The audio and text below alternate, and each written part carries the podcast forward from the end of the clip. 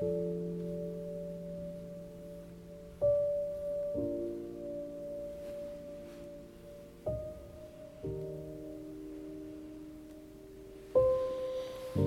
morning and welcome to the Pop Up Thought podcast. I'm Rico and I write these thoughts in the early morning just before the day begins.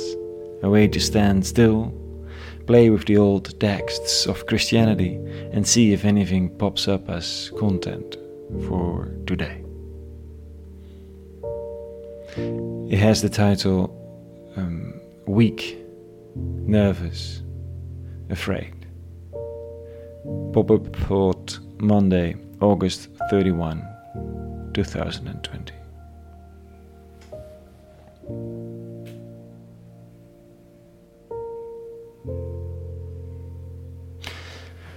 These are not the first words that come to your mind when you think of the famous Apostle Paul. Weak, nervous, afraid. Rather, the man is an erudite, erudite writer long sentences that many a student or young theologian has broken his head over. Sharp words, courageous, driven, women and friendly, according to many. Others say that you haven't read, read him properly then. A tough man, others say. And just because of this morning already, I doubt it. He describes himself how he arrived as a traveling narrator of a new interpretation of the Jewish story, and he describes himself as weak, nervous, afraid. They really are three strong words. You don't, don't just say them about yourself. And if you say all three of them, there's a little ground under your feet. Weak, probably physical, difficult to stand firm. I can already see him wobbling off board, clutching left and right, gradually firmer on the feet, but weak and not only physically, also mentally. Nervous, a constant, uh, a constant stress. What did he come here to do? Was he suitable for the task? You know, these questions. And in the end, on an emotional level, just plainly scared, weak, nervous, afraid. That's how he started. That's what he remembers. This is how he laid the foundation for his work in Corinth. It's also encouraging, I must say, when I feel weak, nervous, anxious. I prefer to sit in a corner and wait for it to be over. Certainly not starting on a great task. You know, what you do, you do it. You call people you trust, see if there's another therapist or something in your address book, and hoping that, that something or someone, it's, is it not some, someone, then something can calm you down. Because otherwise it's not going to work. And Paul, who remembers himself as the opposite of strong, says something else about it.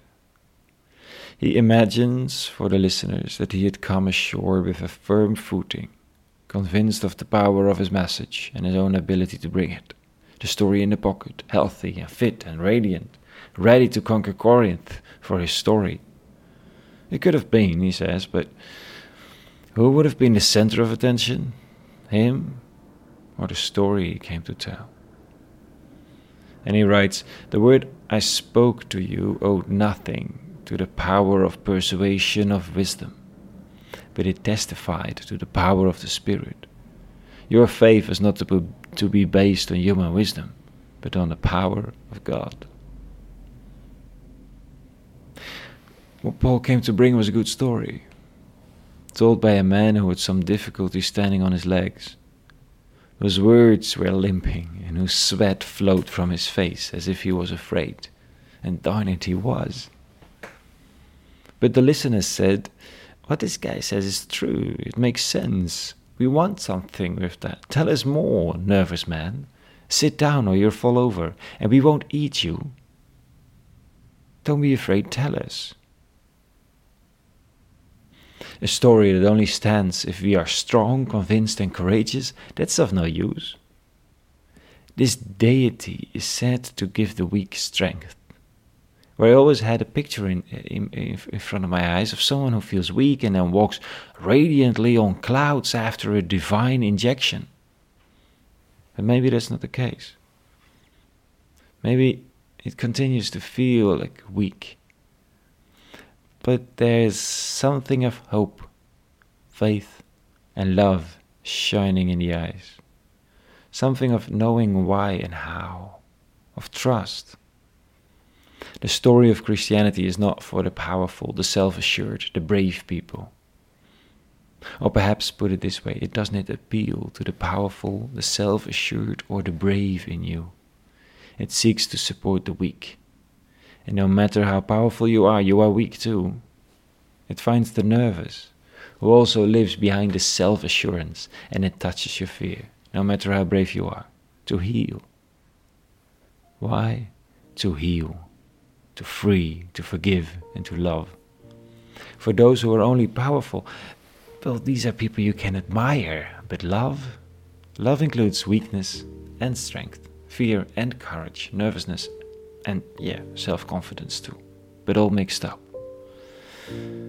There's a spirit out there that seeks people to bring courage, rest, and trust that does not depend on me, not on you, not on Paul.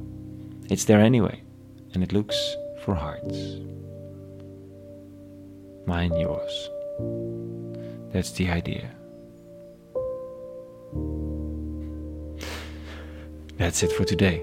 I wish you a very, very good Monday and peace and all good.